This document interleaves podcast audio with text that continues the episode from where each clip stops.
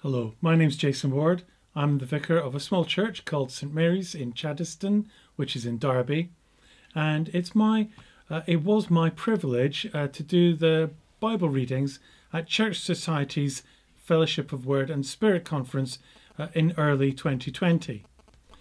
We didn't manage to record the talks for one reason or another, so uh, here I am re-recording, and I'm going to pray right now that uh, what we hear from the apostles in the book of Acts would truly warm our hearts as we seek to preach to the heart.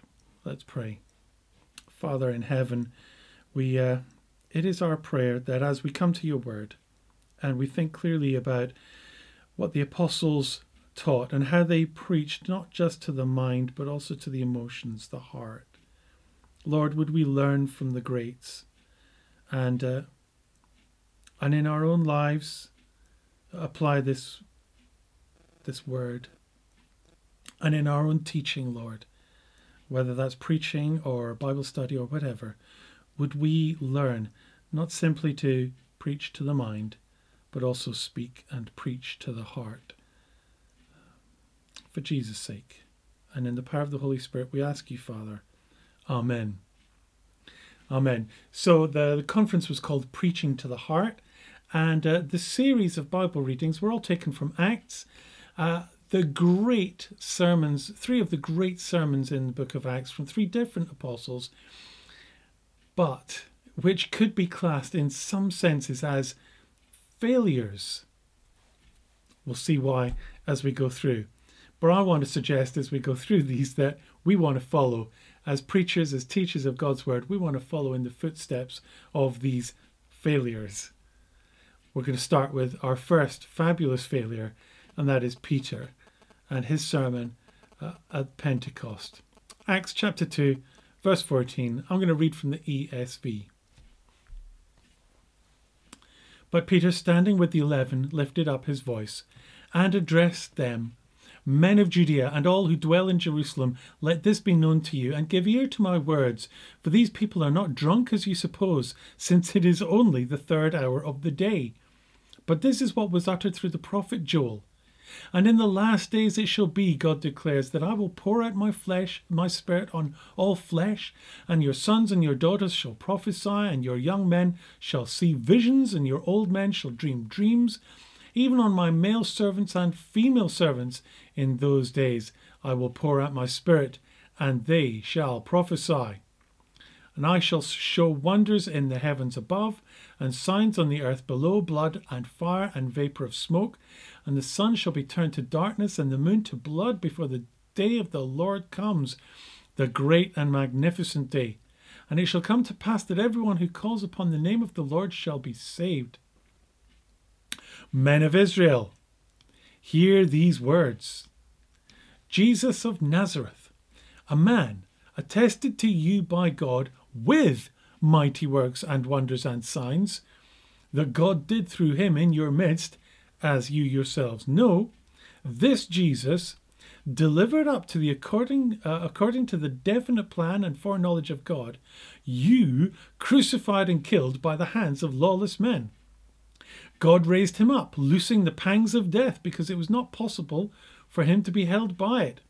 For David says concerning him, I saw the Lord always before me, for he is at my right hand, that I may not be shaken. Therefore my heart was glad, and my tongue rejoiced. My flesh also will dwell in hope, for you will not abandon my soul to Hades, or let your Holy One see corruption. You have made known to me the paths of life. You will make me full of gladness with your presence. Brothers, I may say to you with confidence about the patriarch David that he both died and was buried, and his tomb is with us to this day. Being therefore a prophet, and knowing that God had sworn with an oath to him that he would set one of his descendants on his throne, he foresaw and spoke about the resurrection of the Christ, that he was not abandoned to Hades, nor did his flesh see corruption. This Jesus God raised up, and of that we are all witnesses. Being therefore exalted at the right hand of God, and having received from the Father the promise of the Holy Spirit, he has poured out this, that you yourselves are seeing and hearing. For David did not ascend into the heavens, but he himself says, The Lord said to my Lord, Sit at my right hand until I make your enemies your footstool. Let all the house of Israel therefore know for certain that God has made him both Lord and Christ, this Jesus whom you crucified. Now, when they heard this, they were cut to the heart and said to Peter and the rest of the apostles, Brothers, what shall we do? And Peter said to them, Repent and be baptized, every one of you, in the name of Jesus Christ, for the forgiveness of your sins, and you will receive the gift of the Holy Spirit. For the promise is for you and for your children and for all who are far off, everyone whom the Lord our God calls to himself. And with many other words, he bore witness and continued to exhort them, saying, Save yourselves from this crooked generation. So those who received his word were baptized, and there were added that day about 3,000 souls. This is the word of the Lord. Thanks be to God. So, Peter at Pentecost, Acts chapter 2, from verse 14 to 38. If you're watching the video, you can probably tell my teens were in the 1980s, which is uh, right now very popular with nostalgia. Uh, so, uh, well, I'm in my middle ages, so of course, anything nostalgic, like the remake of classic TV series from my childhood, The Day of the Triffids, usually gets a thumb up uh, from me. Uh, the 2009 remake uh, was recently put on Amazon, and I didn't care how much uh, the critics hated it. I loved it. Bit of nostalgia from my childhood. And it did the whole the human race has had its day thing brilliantly, I thought.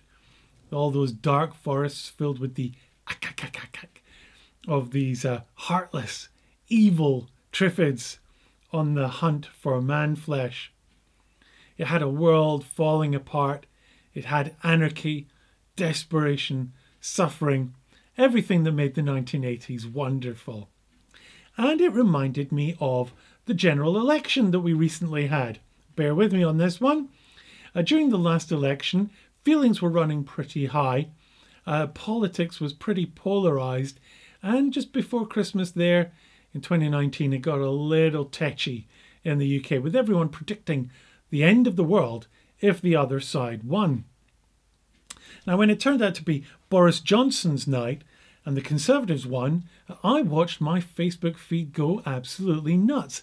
There were those for whom the day spelled utter disaster and they writhed in pain and in fury. For them, it was the end.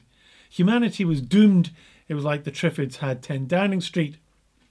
A smaller number of Facebook friends gloated with great satisfaction. If you were a Triffid when the meteor storm hit and everyone was blinded, it would be your day. The rest of us might be less impressed, but you're on top. It is your day. It is the day of the Triffids. If you're a Tory on election night, it would be your day. If you're a Corbynite, not so much. But you're, as a Tory, it's your day. If it's your day, you're in charge, you're in the ascendant, your team wins, everyone gets cake, everyone else is doomed. Their day is has gone. It's their time is over. They're dinosaurs. It is your day. Everyone else is in trouble. So imagine the day of Pentecost. You wake up in a really good mood. You've taken a holiday. Uh, it's your day. You have a lazy breakfast, a, a, leisurely stroll into town to pick up a nice bit of mutton for dinner, maybe some dates and apricots to go with it.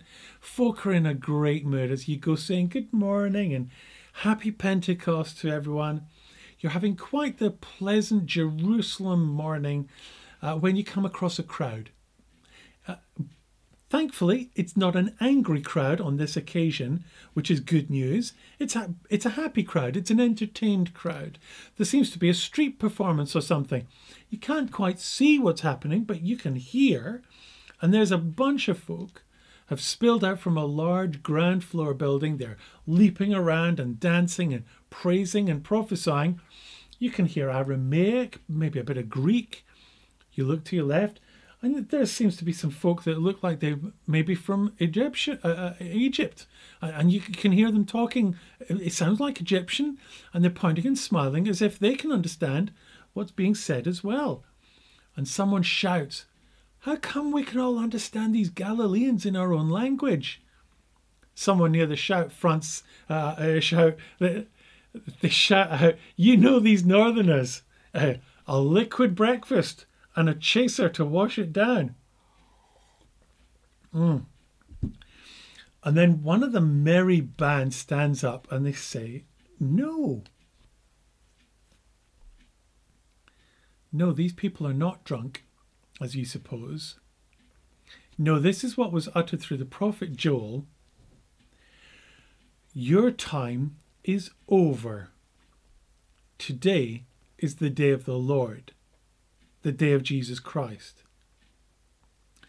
And you pause because you remember which way you voted one month ago. You voted Barabbas. And now Jesus is raised from the dead and sat on the throne of God. Today is Jesus' day. Your time is over. That's the thrust of what Peter is saying here. And I'd like us to go through Luke's summary of what Peter said on the day of Pentecost and see how he says it, how Peter announces the Holy Spirit has come, and that this is a sign that the day of the Lord has now come. And then I'd like to ask how that might impact on us, um, both as Christians today, as we just meditate on this personally for ourselves, but then also how might that shape our teaching or our preaching in the future? Peter's sermon breaks up into two sections. The first is a quote from Joel. That shows that the day of the Lord is now here, it's today. The second quote shows from David's Psalms that the day of the Lord is actually Jesus' day, because Jesus is the Lord uh, for whom this is his day. Okay, so first, Joel shows that the day of the Lord is here. Okay, it's the day of Pentecost. All the Jerusalem Christians, probably numbering about 120 according to chapter 1, they're gathered in the one place. The Holy Spirit comes down upon them, enabling them to prophesy the mighty works of God in various languages. They pour out into the street. Peter stands up before the crowd that gathers. He quickly dismisses the idea that all 120 of them have managed to get drunk over breakfast. Instead, he tells them no. This is a very specific miracle which marks a very specific moment in history. For thousands of years to this point, the Holy Spirit's only ever usually rested on the most holy, most special, unique people. Folk you would think of Samuel or David or Elijah. By and large, miracles and prophecies are rare. And the people who bring such miracles and prophecies, they come at times of unique blessing or times of very particular warning. I wonder if, uh, incidentally, perhaps the magnitude of this Pentecost miracle is lost on us a little because we're used to having the Holy Spirit as if it's normal we know what it is to be constantly repenting, regularly being amazed by God's word. We expect people to be saved. We think it's normal. We live post Pentecost. But we need to be clear it's not normal. Until this moment in Acts, it did not happen. Uh, maybe to one person, uh, a couple of people, sometimes they experienced God's Holy Spirit. But not all of God's people all the time experiencing God's Holy Spirit. But here, as, as, as everyone could plainly see, there's at least 120 people, men and women, high and low, and they've all been touched by the Spirit to prophesy and praise God. And Peter says this historic moment means that we are firmly in Joel chapter 2 territory. We're in, so read verse 17 and 18. In the last days, Every one of God's people will have God's Holy Spirit. Your sons and daughters, young and old, servants and slaves, every member of God's people will have the Spirit. I note the repetition that Joel uses so that we're clear as to the scope of this outpouring. No one is left out. If you're God's people, whoever you are, you will have the Holy Spirit. And the crowd sees this happening in real time. 120 of the most ragtag bunch of Galileans and assorted others. And Joel says, prophesy, vision, dreams, miracles. They'll no longer be limited to a few precious people like Elijah. All of God's people will have the Holy Spirit to the max in the last days. You might want to note in verse 18 that Peter adds to Joel's prophecy. He repeats the phrase, and they shall prophesy. So it's twice he says, I will pour out my spirit, and they shall prophesy. Now, he's not misremembering Joel, it's for emphasis. He's pointing out for the crowd's benefit, this is happening right now. All flesh has the Spirit and is prophesying. Where are we? We're in Joel. And the crowd sees these 120 people prophesying together, all of them with the Holy Spirit to the max, and the conclusion is unavoidable. We must be in the last days. But Joel's prophecy didn't stop there, because he then goes on to say that if you're in the last days, that must mean you're about to run smack bang into the last day, the very last day, the day of the Lord. Uh, like the run up to Christmas only goes mad because soon you run smack bang into Christmas Day itself and you're not ready for it. The last days signal the day of the Lord. To quote one person, the outpouring of God's Spirit signals the outpouring of God's wrath. It's about to come. So, Christians having the Holy Spirit is not normal. It's a miracle, it's a warning. When we see someone born again and we see the Holy Spirit at work in their lives, Peter says that's only possible because we are in the last days. Each soul saved is a tick of the doomsday clock. The Spirit is the sign that time is running out. Verse 19 There will be wonders and signs in heaven and earth, blood, fire, and smoke. The sun shall be turned to darkness and the moon to blood before the day of the Lord comes. And it shall come to pass that everyone who calls upon the name of the Lord shall be saved. The pouring out of the, of the Spirit at Pentecost is a countdown to the very last day, a day of judgment on evil, a day of rescue for his people.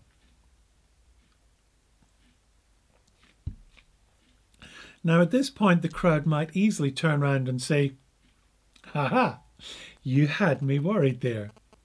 I thought for the, a minute the day of the Lord was actually coming. You're absolutely right, of course. All these people prophesying, yeah, that sounds like Joel chapter 2 is coming true. I was really scared for a minute. But the signs and the wonders, the sun turning to darkness and stuff, that's not happened yet, has it? Has it?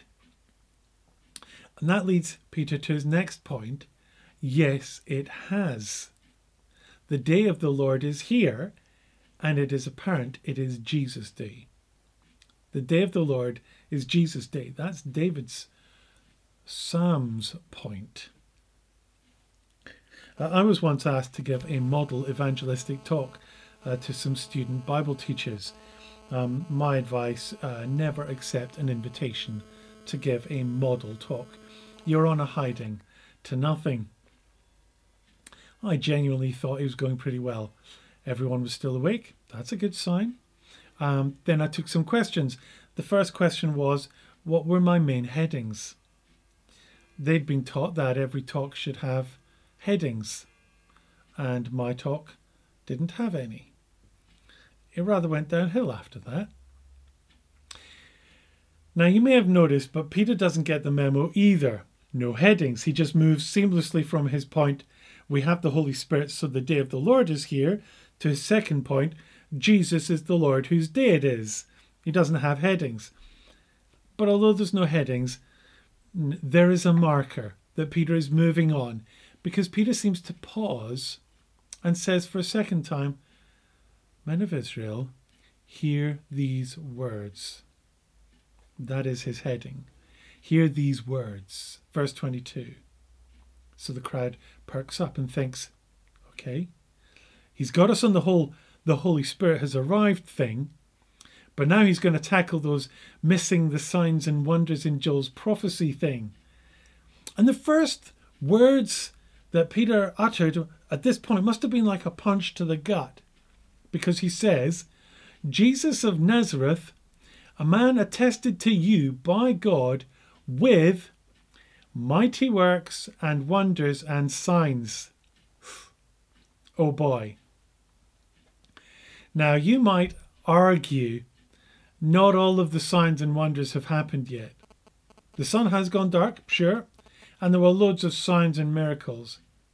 But what about the blood and fire and stuff?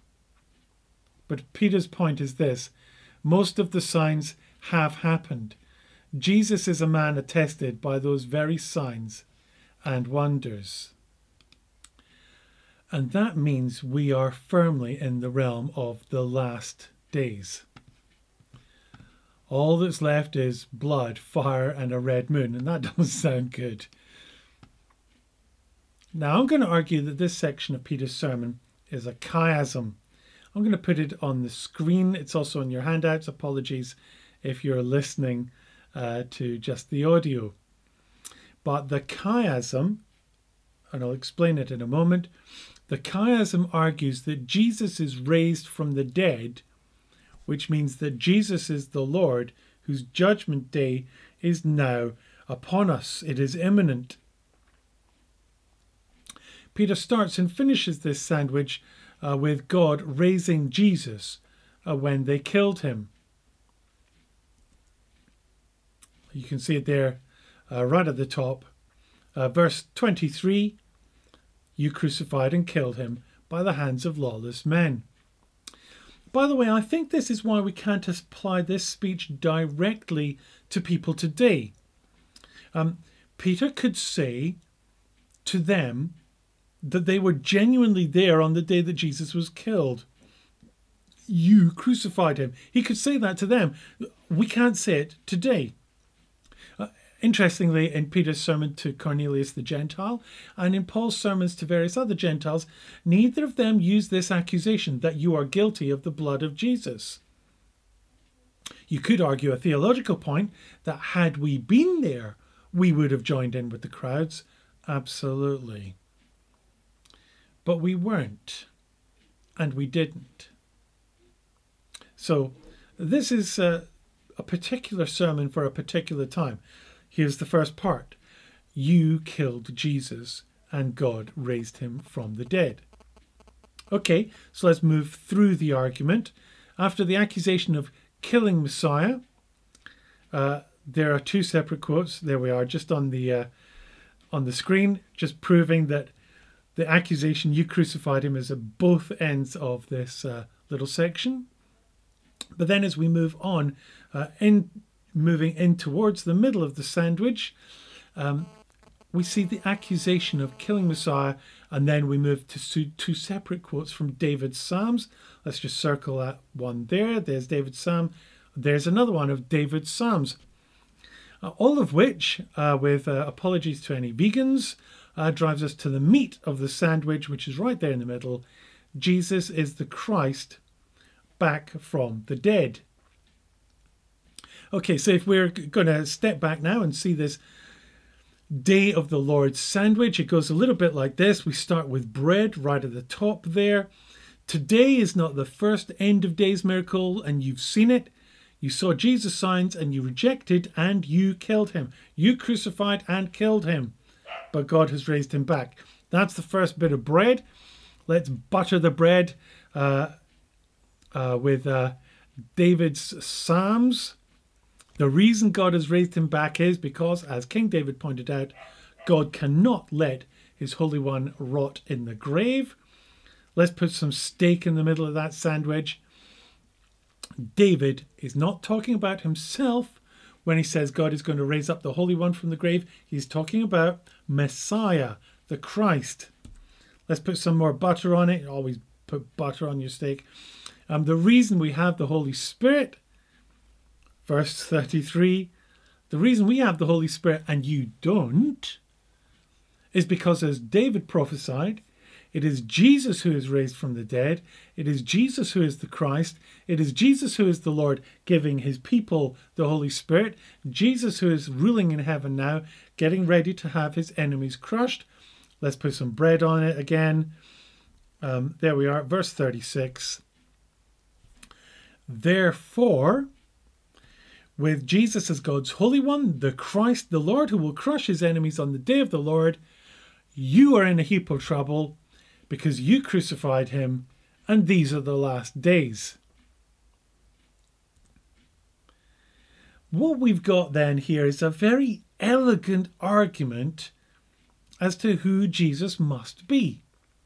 The miracles he's performed, his resurrection from the dead, the fact that he, he poured out God's Holy Spirit onto his followers after his resurrection and only onto his followers all point to the fact that according to the Old Testament, Jesus is the Christ, which means we are in the last days.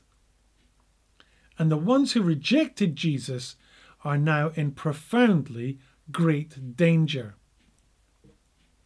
It is a sophisticated, it is a logical, it is a powerful, and it is a clearly inspired by the Holy Spirit argument and it hurts. It hurts emotionally. Verse 38 When they heard this, they were cut to the heart and said to Peter and the rest of the apostles, Brothers, what shall we do? And Peter's answer goes right back to Joel it shall come to pass that everyone who calls upon the name of the Lord shall be saved. And of course, the Lord is Jesus. Verse 38. Verse 38.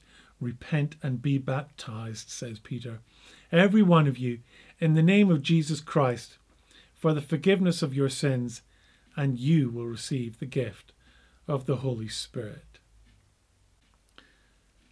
Let's pause there for a moment, take a step back and breathe. How might what Peter says here impact on us today? Maybe as we're trying to rest or recover or be refreshed. And how might it shape our teaching and our preaching in the future? Well, here's a few thoughts that I would uh, like to share with you that I've had. First, you've been given the Holy Spirit. As a Christian, you have the Holy Spirit, and that is no small thing. You are one of a very select group, a chosen people, a royal priesthood. You're up there with Samuel, with David, with Elijah. However exhausted or worn out you are right now, God has truly chosen and loved and set you apart. You are a friend of God. You belong with the company of heaven. You belong with those first disciples, and that is pretty wonderful. Be glad. You have the Holy Spirit. Second, if you've been given the Holy Spirit, Christian, that must mean that you and I and this whole world are in the last days. I wonder if you've heard of the doomsday clock. Every year, 15 Nobel laureates, along with various experts in the sciences, try to put a number on how much danger humanity is in uh, from nuclear attack and climate disaster and so on. They met on the 23rd of January 2020 and decided it was no longer two minutes to midnight, which it had been for years, but it was one minute and 40 seconds to doomsday. I guess that's because of who's in various leadership positions around the world. I'm not sure what they would put it at now that we've got coronavirus sweeping the world. But as Christians, we know it's worse than that. The hammer to strike the bell has already been pulled back. It's no seconds to midnight. Peter says here there's not much left for God to do. The Spirit's been poured out. The signs of the end are almost complete. And at any moment, the last few signs could be given the, mud, the, the moon turning to blood, for example, and that would be it. We'd be done. It's all over. So perhaps this is a good time to check that we are personally ready and that our priorities are in order. Are we living like we are ready for the return of our loved Master? Or have we, even those of us who are Christian ministers, have we become a little attached to this world, maybe negligent in our warnings? Uh, what about as preachers? What might we take away from Peter's sermon here? Well, first, I want to note that Peter's sermon is rich with theology and heavy with reasoning, uh, heavy on the Old Testament, and it's not in the least bit dumbed down. But he's not preaching to some middle class uh, London elite. Uh, this is a random crowd off the street. You could say, hey, wait, wait a minute, they're still Jews and have a certain amount of biblical learning. Yeah, absolutely, but still, this is quite a complex sermon, isn't it? There's no jokes, there's no illustrations, and yet it's still gripping, gripping stuff. So perhaps our sermons don't have to be simple. Perhaps our sermons don't need to have an average number of jokes, three alliterative points in a simple structure. Maybe there's room to stretch people. What we can't lack, however, is passion for Jesus Christ. That's here in spades. Jesus, Paul, Peter does not pull his punches here. He's very clear. He has a passion for Jesus Christ. Here's another encouragement.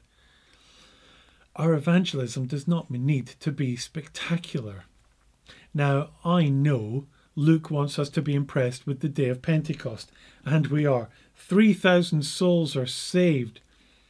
And yet, without being a, two glass half empty, it could have been higher, couldn't it? Let's be honest, this is a pivotal moment in history. It was an astonishing miracle, a spirit inspired message and you've got 120 disciples just filled with the Holy Spirit. They knew Jesus themselves, and they were telling tens of thousands of people who'd also seen Jesus or heard of Jesus' miracles. And they were all there for Pentecost, all aware of the rumors that Jesus had come back from the dead. And yet, in God's wisdom, it's not 30,000, it's not 300,000 that are saved, it's 3,000. It reminds me that growing the church is hard work, a slow work, and a work of God. We scatter the seed, only three out of four soils uh, say no, though, and only one says yes. Only a few will believe, warns Jesus. So uh, let's say you've got an evangelistic event and it doesn't go so well. Let's take some encouragement from the day of Pentecost. It's okay even on the day of Pentecost, when God gives the early church an absolute rocket boost to get it going. And a spectacular miracle, unprecedented in history, never to be repeated. Even then, it is a slow, patient work. 3,000. It's amazing. But it's, it's not all of them. There were tens of thousands there that day. Evangelism is a slow, patient work. Well, those are my thoughts. Uh, perhaps you have some of your own. Let's have a moment of quiet uh, to pray. Thank God for Peter and uh, what he says here about our risen Savior. Thank God for the Holy Spirit. Let's pray quietly as we close.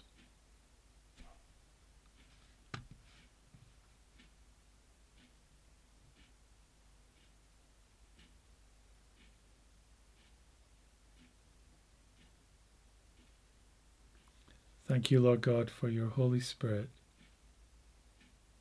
and the work of the Holy Spirit in bringing people to know Jesus. And thank you for Peter's sermon, inspired to preach to the heart, to repent and believe.